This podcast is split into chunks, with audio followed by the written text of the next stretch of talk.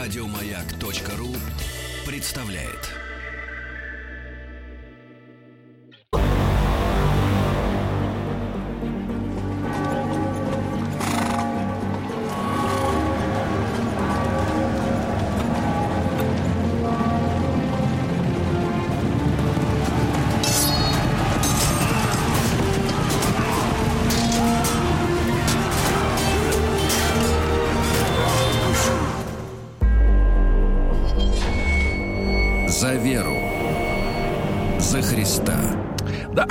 Трудно с этим поспорить.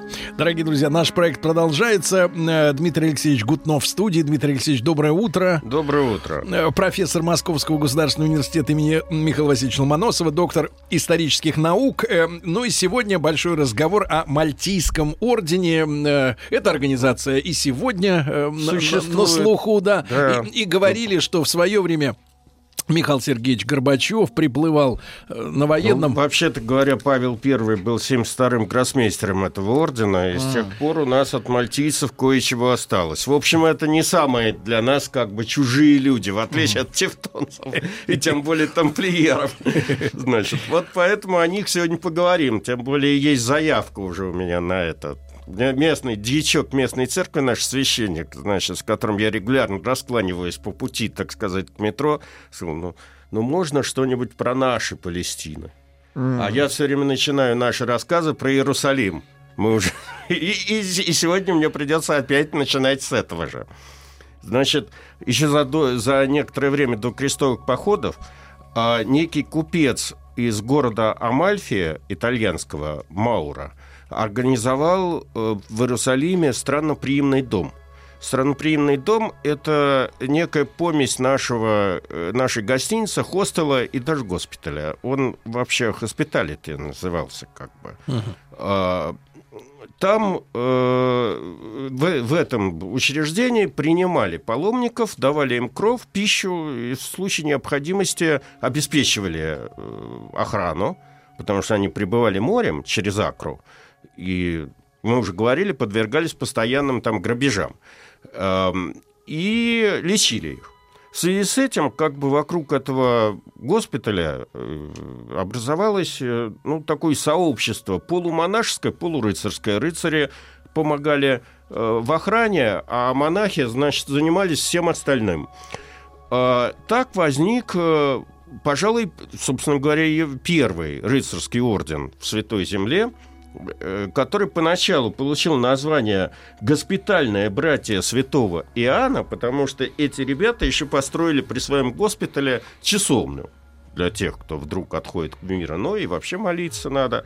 Ну, а потом, в 1113 году, э, это, этот орден был как бы официально признан Папой Римским и включал в себя, ну, две половины вроде, и монахов, которые занимались, значит, э, госпиталем э, и презрением, и рыцарей. А сколько их было-то, ну, в целом, порядок? Ну, э, как бы из-за того, что это было еще до крестового похода, поэтому официальная численность не называется, поначалу, по-моему, это считается, что их было около 20 человек. М. Вот. Э, Теперь, ну, по-настоящему, э, как бы устав этого ордена был принят гораздо позже, в 1259 году, когда орден уже покинул Палестину. Вот в связи с тем, что э, этот орден ставил перед собой задачи более вот такого презрения и благотворительности, то в отличие от тамплиеров, которые сразу ринулись в бой, и тевтонов, которые тоже были зациклены на, на войне, они поначалу не участвовали вот в активных боевых действиях до тех пор, пока тамплиеры не погрязли в своих ростовщических делах. И, кстати говоря, за несколько лет до падения Иерусалима, а Иерусалим пал под ударами сарацинов в 1187 году, они, тамплиеры, перенесли свою штаб-квартиру на Кипр. Э, Госпитальеры вынуждены были как бы их заменить. То есть э, больше времени посвящать э, военным делам и как-то реорганизовать свою военную структуру. А потом, когда сарацины вынудили, значит, крестьян покинуть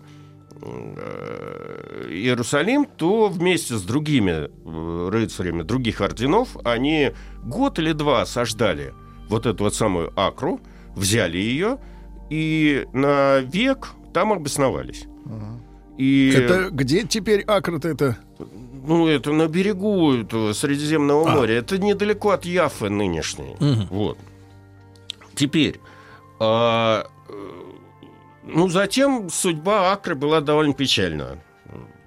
Через сто лет после всех этих дел Акра пала, и крестоносцы, кем бы они ни были, тевтоны, там эти мальтийцы или э, тамплиеры покинули Палестину, и, в принципе, уже с тех пор туда не возвращались.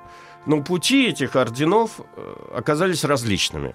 О тевтонах мы будем говорить как-нибудь отдельно – про тамплиеров я уже рассказал. Они, значит, погрязли в этих своих ростовщических делах, в, в мистике, угу. би, не в бизнесе, в финансах. Вы вот, главное, Дмитрий да. Алексеевич, од, одним предложением ответьте. Обвинение в том, что они делали из людей э, оракулов э, в бочках рыжих, нет, нет, нет. замачивали. Это, это уже фантазмы, нет? которые были с, сочинены в период процесса против, против mm. тамплиеров. Ну, очень увлекательно. Как Но они там сочинено. предсказаниями мальтийцы, занимались. Мальтийцы австрийцы на этом э, кое-что заработали, потому что они некоторое время делили остров Кипр вместе с тамплиерами. Аккурат вот накануне того времени, когда э, против тамплиеров вот все эти дела во Франции начались. И когда тамплиеров засудили, то по факту э, довольно большое количество там, земли, владений на Кипре перешло к э, мальтийцам. Правда, мальтийцы оказались, в отличие от тамплиеров, которые там переместились в Европу впоследствии, оказались в гораздо более плачевном окружении. Э, турки теснили в это время христиан со всех сторон, и поэтому, значит, э, этим мальтийцам пришлось сначала оборонять Кипр, потом их оттуда э, турки погнали. Они переместились на остров Родос – и на некоторое время, э, причем этот остров э, был в это время владением Византийской империи, поэтому им пришлось еще повоевать некоторое время с Византией за этот остров. И с тех пор э, на некоторое время, а именно до 1521 года, они оставались на, на Родосе. При этом отличием этого ордена от других орденов заключалось в том, что они еще вдобавок и э, имели вынуждены были стать моряками. То есть у них был еще и флот. Угу. И надо сказать, что в некоторые периоды истории 16 век, 17 век Э, этот флот, по сути дела, контролировал Средиземное море и играл аналог там шестого флота США сейчас, а. который там тусуется в Средиземном море, контролировал все это дело, и была, это была единственная сила, которая на море воевала с турками. Поэтому основная история этого ордена, героическая, как бы вот 16-18 века, это противостояние против турок. Значит, Э, немножко о э, структуре mm. этого ордена, вот как раз в период его расцвета. На самом деле э, орден делился на... То есть члены ордена делились на четыре категории. Значит, э, первая категория – это так, так называемые войны справедливости. То есть, собственно, рыцари, э, причем Э, по уставу они должны быть не менее чем в четырех коленах аристократами. То есть mm. это был такой цвет как бы mm. рыцарства э, и состоял из знатнейших фамилий Европы. Вторая категория называлась э, капелланы послушания. Это, собственно говоря, э, священники, которые вот занимались благотворительностью, там, содержанием всех этих больниц, госпиталей и тому подобное. Хотя не как капелланы, они, их не, не исключалось, их участие в военных в действиях. Военных. Значит, э, третью группу составляли служащие братья, хозяйственно-административный персонал – который занимался, значит, всем этим хозяйством ордена. И, наконец, э, э, четвертую группу состояли, составляли так называемые почетные рыцари, то есть основная пехота и основной, так сказать, боевой состав этого ордена, которые э, не могли стать рыцарями справедливости по происхождению, но за свои боевые заслуги они получали рыцарское звание и делились на две категории. Там, по-моему, первая называлась магистры, А вторые бакалавры. по- почти, а вторые там, значит, э, рыцари просто. Дмитрий Алексеевич, а можно маленькую справку для тех, кто спал? Э, Вопрос с э, э, схожестью названий. Вот э, орден, да, и награда орден. Ну, это э, в этом есть связь, потому что на самом деле, и об этом мы с вами поговорим во второй части наш- нашего разговора, потому что на самом деле каждый орден имел некие нагрудные знаки, которые вручались и символы, не Знак обязательно отличия. нагрудные. То есть вот орден. э, обладатель ордена трудового красного знамени Да. должен был входить в орден э, Да, да, владельцев. до, до революции так оно и было. Был капитул ордена Святого Георгия, капитул ордена Святой Анны, там наши все эти капитулы. То есть Причем- становился рыцарем. Да, ты не рыцарем становишься. На самом деле за этим стояли в российской традиции э, материальные вещи. Эти самые кавалеры орденов, А. э, особенно Георгия это касалось, они составляли ну, некое общество, которое имело свою казну, фонд, и они потом помогали немощным своим же, которые То есть там в нашем нынешнем э, лексиконе профсоюз такой. Профсоюз, абсолютно верно. Да. В советское время это было разрушено. Вот эта вот вся система. Э, Ну, правда, был некий атовизм. Насколько я помню, э, некоторые ордена допускали выплаты ежегодные. То же самое было в- до революции. Почему очень важно было в каждом послужном списке иметь там, что ты кавалер тех-то орденов? Потому что тебе шли доплаты. Ну да. Понятно. Да, Вот. да. Теперь. э, был, было еще деление такое э, на 8 языков.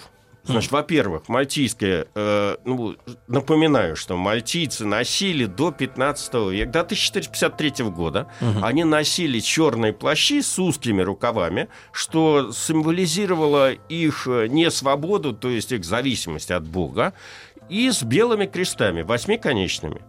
Значит, вот они как бы... ч- э, По диагонали Мальтийский крест. Ну, он по диагонали, но он еще э, как бы каждое, каждое крыло этого креста э, раздвоено. Немножко. Там стрелка такая. Восемь концов получалось. Так вот, это восемь языков на самом деле. Значит, э, э, Арагон, э, как назывался Аверн, э, Кастилия, Англия, Франция, Германия, Италия и Прованс. Эти восемь языков. К ним было добавлено в 18 веке девятый язык. Догадываетесь, какой? Русский. Да вы что? Ну, благодаря Да, Павлу. благодаря А. Павлу Первому. да. Вот. А до сих пор он официально? Э, Нет, с тех пор, как э, э, После Александр 17-го. I отказался от титула этого гроссмейстера и стал только протектором ордена, значит, все это пошло на убыль. как бы. Вот. Теперь э, э, по поводу эмблемы креста, что означал у них крест? Крест у них означал э, четыре стороны креста означали четыре добродетели: благоразумие, уверенность, мужество и справедливость. Ну, хорошо. Про восемь концов я буду говорить чуть попозже. Да. Теперь эм, турки несколько раз пытались этот орден разгромить. Значит, в 1480 году под предводительством э, великого магистра Пьера де Абессона мальтийцы отразили натиск народа с 70-тысячной армией турок. А их было... Воу. Э, Пять, э, их было 500 рыцарей и 5 тысяч пехотинцев. А тех 70 тысяч. А тех 70 тысяч. Значит, тем не менее, турки собрали через некоторое время, а именно в 1522 году, громадный флот. Две- Там было, по-моему, что-то такое, 700 кораблей, и общее количество команды, десанта и там поддерживающих сил там составляло что-то такие астрономические цифры. 500 или 600 тысяч э, человек. И все-таки высадились на Родосе, и год, значит, эти э, мальтийцы, э, находясь в абсолютном меньшинстве, э, значит, 600 рыцарей и тоже около 5000 солдат обороняли остров, но когда силы окончательно иссякли, то вынуждены были вступить с турками в э, переговоры, и 1 января 1523 года турки захватили Ротос. Кстати говоря, э, они не восстанавливали, по сути дела, эти рыцарские замки, поэтому те, кто сейчас едет отдыхать на Родос, может, могут, так сказать, увидеть величественные развалины вот этих вот замков госпитальеров, которые по всему острову, в общем, как бы разбросаны. Это ж сколько имущества, а? Не то слово. Тогда, когда это все произошло, этот э, император Священной Римской империи Карл V э, подарил, который был одновременно императором там германских земель, австрийских и э, королем Испании. Подрабатывал. Да, подрабатывал. В это время испанцы захватили север Африки. И как раз вот этот вот мальтийский архипелаг. И он подарил этим рыцарям город Триполи. А. Вот это вот это речь идет о том Триполи, не о ливанском Триполи, а. о, который, о котором мы с вами когда-то говорили, а о Триполе, э, вот тунисском, который, а. который столица Туниса, рядом с которым Карфаген угу. находится. Вот. А, и Мальтийский архипелаг. И вот с тех пор, с тысяч, по сути дела, с 1530 года мальтийцы переселились э, вот на эти две территории.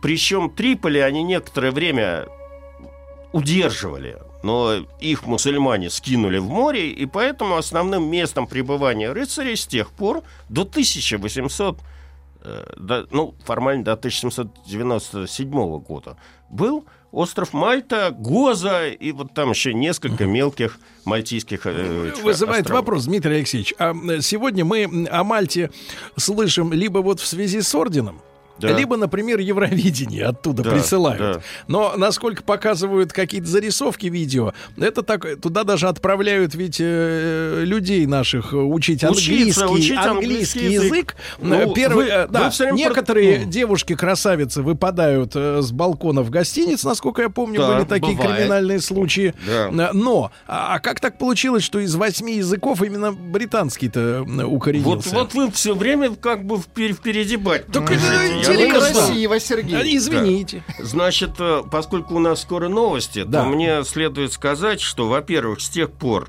э, орден получил название Суверенный военный госпитальный мальтийский орден. Угу.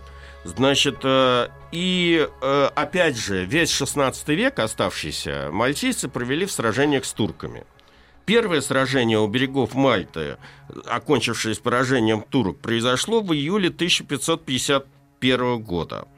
Значит, э, э, но наиболее известным, так сказать, поражением турок было морское сражение 7 октября 1571 года, когда флот ордена разгромил в сражении при Лепанто турецкий флот. Вот с тех пор авторитет мальтийских рыцарей именно как э, непревзойденных морских э, воинов, воинов угу. он в некоторое время был даже больше, чем у англичан. По крайней мере, что касается Средиземного моря. И не случайно, что и когда Петр I начал свои игры с флотом, он ведь послал первых послов, которых он послал не только в Европу, он uh поехал, но он послал, например, боярина Шереметьева в качестве своего доверенного лица именно на Мальту. Та, а там ему?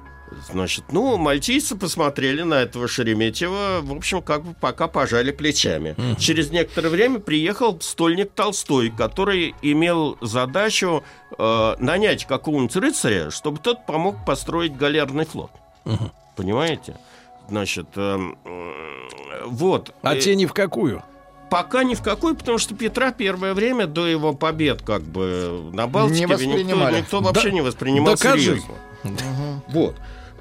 По сути дела, контакты России с э, Мальтой начались только с 1764 года, когда Екатерина готовилась к войне, с турками. Uh и в общем и хотела бы, проконсультироваться где да, у них там слабое место. Поручила внуку этого Голицына Василия Васильевича uh Дмитрию uh Александровичу Голицыну побывать на Мальте и там установить какие-то контакты. Принять офицеров на обучение Угу. Флот, флотских, между прочим. Ага. Друзья мои, так Дмитрий Алексеевич Гутнов, проект э, «За веру, за Христа». Э, если не успеваете послушать в прямом эфире на сайте радиомаяк.ру, в подкастах, э, в iTunes, когда вам угодно, э, в любое время. После новостей продолжим.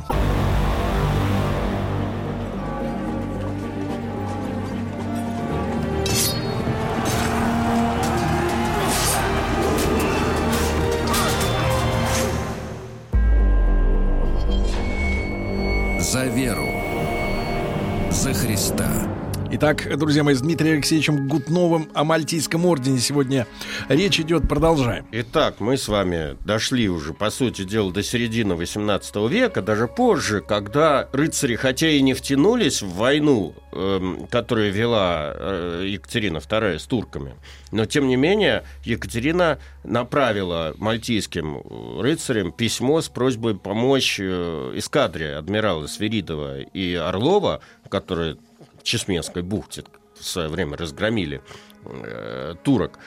И корабли русские заходили в Мальту э, на порт, в, в порт Валеты для починки.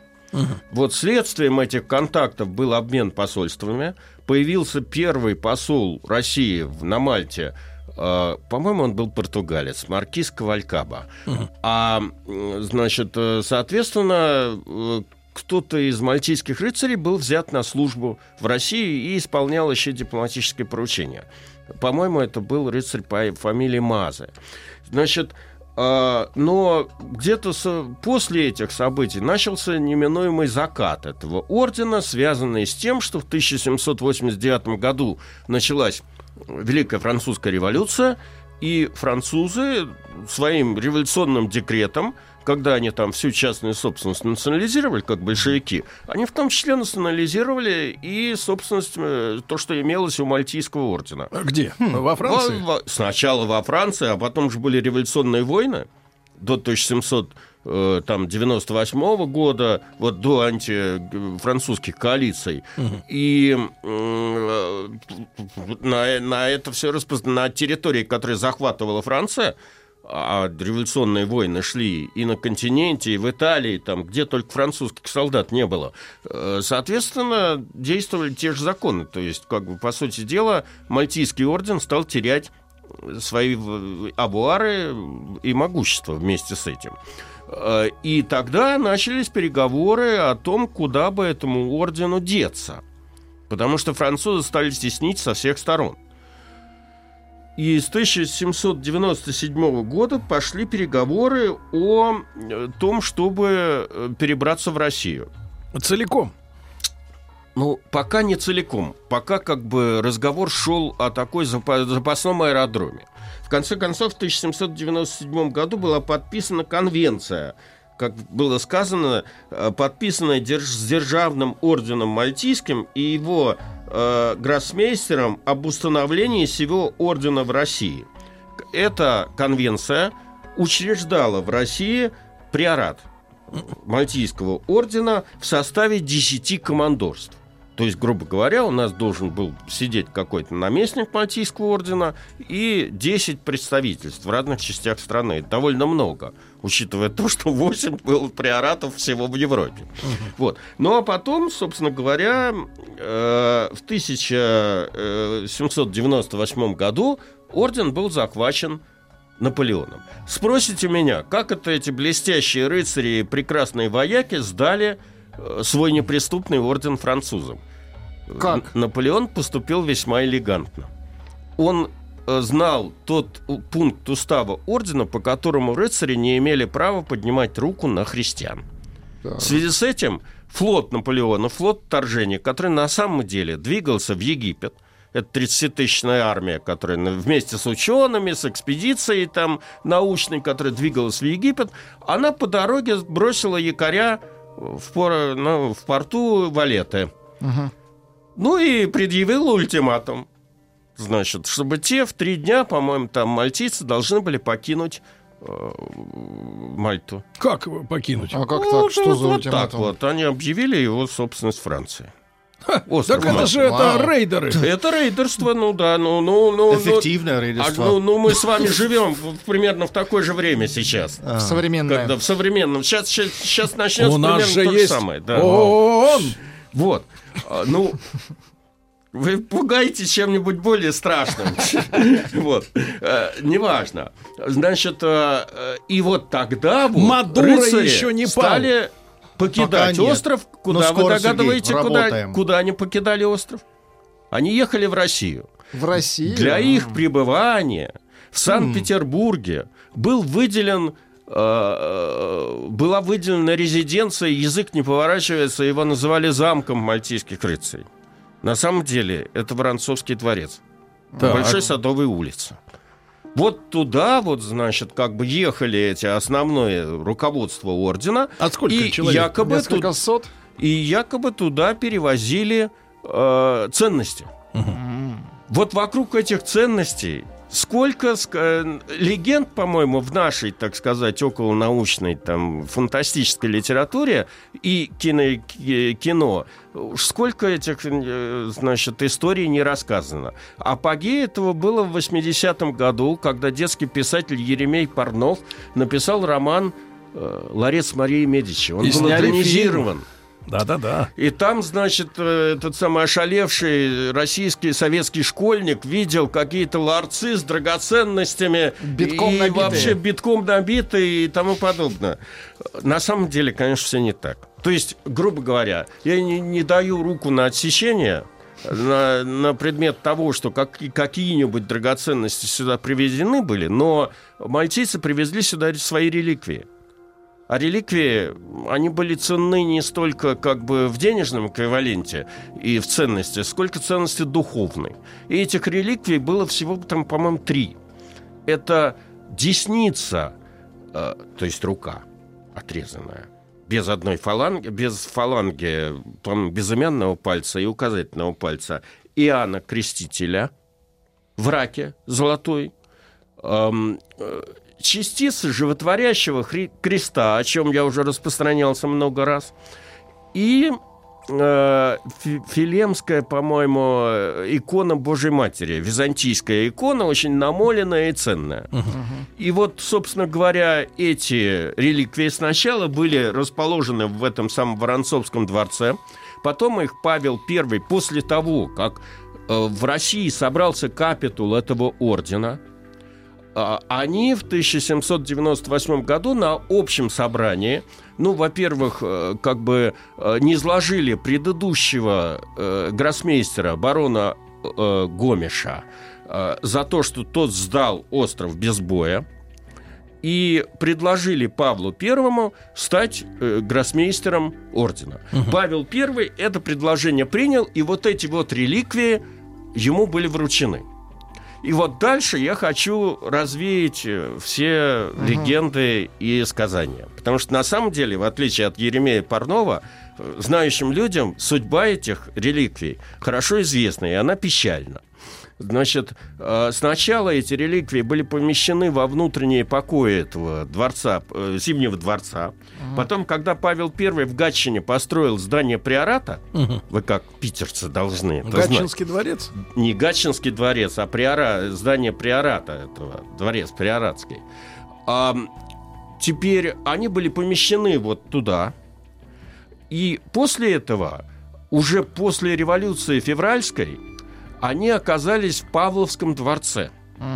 Вот когда в девятнадцатом году к Петербургу подходил, к, да, Пе- Петрограду, Немец. подходил, если бы немец, генерал Юденич, вот отходя обратно, когда его отбросили, красное, он забрал все эти ценности с собой. Юденич. Юденич. Переправил их в Эстонию, и в конце концов, после сложных там путей, сложными путями, Так. эти вещи оказались э, у Марии Федоровны, вдовствующей В императрицы в Дании. Так. Она, соответственно, передала эти ценности своей дочери, единственной цесаревне, которая осталась жив, цесаревна Ольга. И то потому, что она на фронте была, когда там все эти события происходили с расстрелом Романовых. А, и эти ценности переместились сначала в Берлин, потом из Берлина в Югославию, и там их судьба затерялась. Затерялась. А После войны э, вот эта вот десница Иоанна Крестителя была обнаружена э, в Черногории в Цетинском э, монастыре мужском. Она была взята на государственное хранение в государственными службами Югославии. По-моему, пока там Югославия была Югославия, она была как бы каким-то образом э, на государственном хранении. Потом она опять оказалась в Черногории, вот именно в распоряжении этого монастыря. Это единственное, что осталось от этих всех мальтийских как бы сокровищ. И вот в 2007 году, по-моему, ее привозили в Россию. И она путешествовала, эта длань, по всей, всей деснице, по, по всей России. Угу. Вот. Это что касается ценностей Мальтийского ордена. Кроме этого, э, Мальтийский крест оказался вписан в герб Российской империи, э, был учрежден Э, орден святого Иоанна Мальтийское, значит, угу. у нас... Как... Дмитрий Алексеевич, э, не могу не задать вопрос. Понятно, что мы с вами э, далеко не богословы, да, но да. Э, история с тем, что э, Россия все-таки православная, да. а орден католический, да? Абсолютно верно. Это был полный нонсенс. Ага. И, но в условиях войны с э, Францией угу. и вообще как бы со всей э, Европой э, практически после того, как Павел I себя э, назначил и его вы избрали гроссмейстером, все светские страны независимые, светские государства по тем временам, они признали это решение. Э, отказалось признать несколько приоратов испанских и Рим. Значит, э, но э, вы совершенно правы, ну, не может быть такого. Вообще говоря, над орденом стоит обычно Папа Римский. То есть он подчиняется ордену напрямую Папу Римскому. То есть получается такой идиотизм, Нонсенс, что да. Павел I, как император всероссийский, православный, и, вообще-то говоря, номинальный глава, начиная с Петра Великого Русской Православной Церкви, подчинен э, Ватикану. Значит, э, по идее, если бы Папа Римский был поумнее, он бы мог этим воспользоваться. Но этого не произошло. Значит, после переворота 1801 э, года, э, пришедший на смену Павлу Александр I, назначил себя только протектором, принял сан протектора, то есть это более низкая степень. А потом, в общем, начался упадок этого ордена в России, был отменен вот этот вот мальтийский, русский, э, как его, мальтийский орден, был запрещено носить мальтийские кресты. Э, по сути дела, капитал русский перестал существовать, вот этот приорат русский ну, перестал в результате каких э, движений-то политических? Э, политических движений не было, было одно за одним приня... решение, которое принимал Александр I. Но mm-hmm. все, конечно, он уничтожить не мог. И сейчас, как ни странно, э, в России остались следы Мальтийского ордена. Вы даже мало себе представляете, где эти следы находятся. Кто-нибудь из вас э, заканчивал советские высшие учебные заведения? Про российские не говорю. Советские? Советские. Да. Не, не довелось советские. Заканчивали. Значит, значок вам Секунд. вручали? Значок вручали, ромбик, так. Ромбик, ага. А знаете историю этого ромбика? Нет. М-м.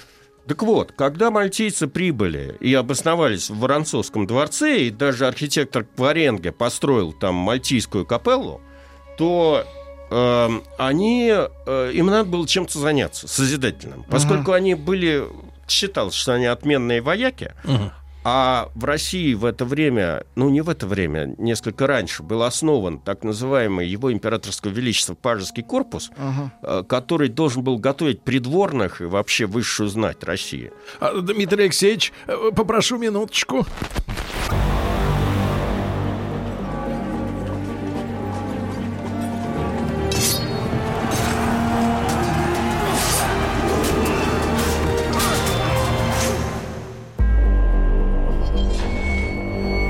Веру. За Христа. Э, Дмитрий Алексеевич Гутнов, профессор Московского государственного университета, доктор исторических да. наук. Э, публика ждет проромбик. Да, ага. так вот, что осталось у нас от мальтийцев? А мальтийцам было поручено воспитывать этих пажей. А, и они действительно дрессировали, да, там давали курсы вольтежировки, иностранных языков, э, драки на шпагах, э, что танцев, и там, в общем, этих пажей готовили к придворной жизни и сочетали хорошие манеры с... То есть институт благородных юнцов. Да, но он благородных пажей. просуществовал до 1918 года, на самом деле. И там выпущено было огромное количество известных людей. Там, значит, я не буду перечислять, включая Тамана Платова, генерала Брусилова, они все выпускники этого пажеского корпуса. И форма пажеского корпуса ныне копирует э, этот э, Суворовское училище. У них были те же черные мундиры с красными околышками, э, вот, вот это все. Так вот, ам, когда мальтийцы из России ушли, а это было в 1808 году, то э, они оставили эту капеллу. Капелла была, естественно, преобразована в православный храм, а Воронцовский э, дворец был отдан этим пажам. И вот тут мы возвращаемся к восьми концам Мальтийского креста. Значит, что они означают? На входе в этот храм мальтийцы оставили свои заповеди, которым ты должен был подчиняться, и, и пажи считали это как бы своим руководством, моральным кодексом, как сейчас называется. Их было восемь. Ты будешь верить тому, чему учит церковь. Ты будешь охранять церковь. Ты будешь относиться с уважением к слабому и сделаешься его защитником. Ты не отступишь перед врагом. Ты не будешь лгать и останешься верен своему слову. Ты не будешь сквернословить и поминать Господа в суе. Ты будешь всем благо- благодарен, и ты везде и всюду будешь поборником справедливости, добра против несправедливости и тому подобное. Очень хорошо. Ну, звучит Значит- благородно, да. Благ- э, когда э, по- и, собственно говоря, за окончание пажеского корпуса мальтийцам, этим самым как бы пажам, позволили в качестве знака э, носить мальтийский крестик маленький.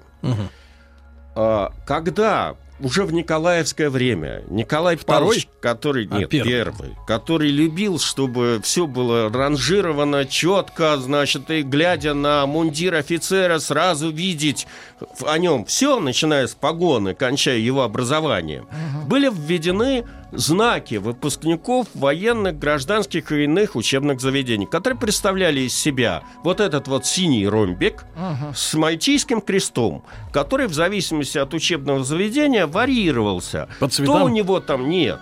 По, то у него наверху корона была, это императорские университеты. То перекрещенные молот- молоточки внизу, это э, корпус граждан- гражданских инженеров и тому подобное.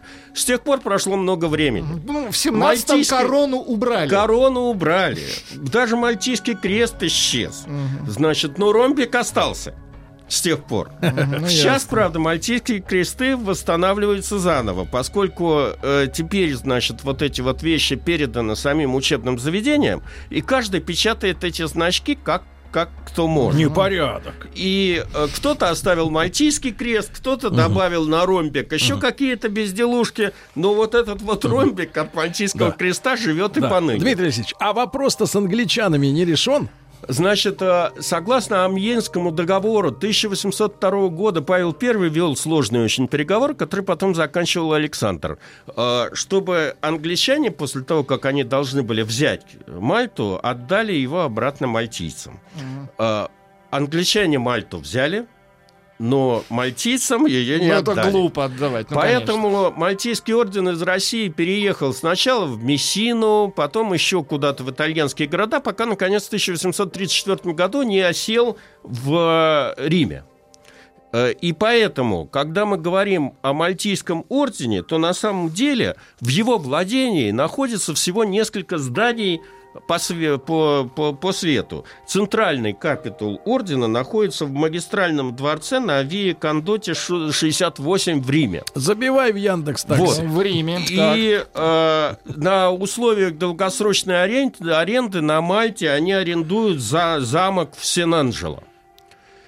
Поэтому, несмотря на то, что сейчас подданными этого ордена, и вообще он считается государственно э, государственно образ, а, Образующим. образ- обра- образным э, учреждением, даже не знаю сказать, объединением, и даже имеет свое представительство в ООН, Ага. всего граждан Мальтийского ордена, то есть подданных этого ордена, 13 500 человек. В основном это персонал больниц, госпиталей и Погодите, вообще так остров-то не имеет никакого отношения. никакого, Никакого, отношения да. абсолютно. То есть он Арендуют просто там. украден у Мальтийского Да. ордена. Да, да. Верните да. И, и ордену находился, остров. и находился под Сволочь. властью англичан там чуть ли не до послевоенного периода. Только в 1998 году парламент Мальты э, отказал англичанам, то есть заставил их убрать оттуда военно-морскую базу, которая Ну там как была. же?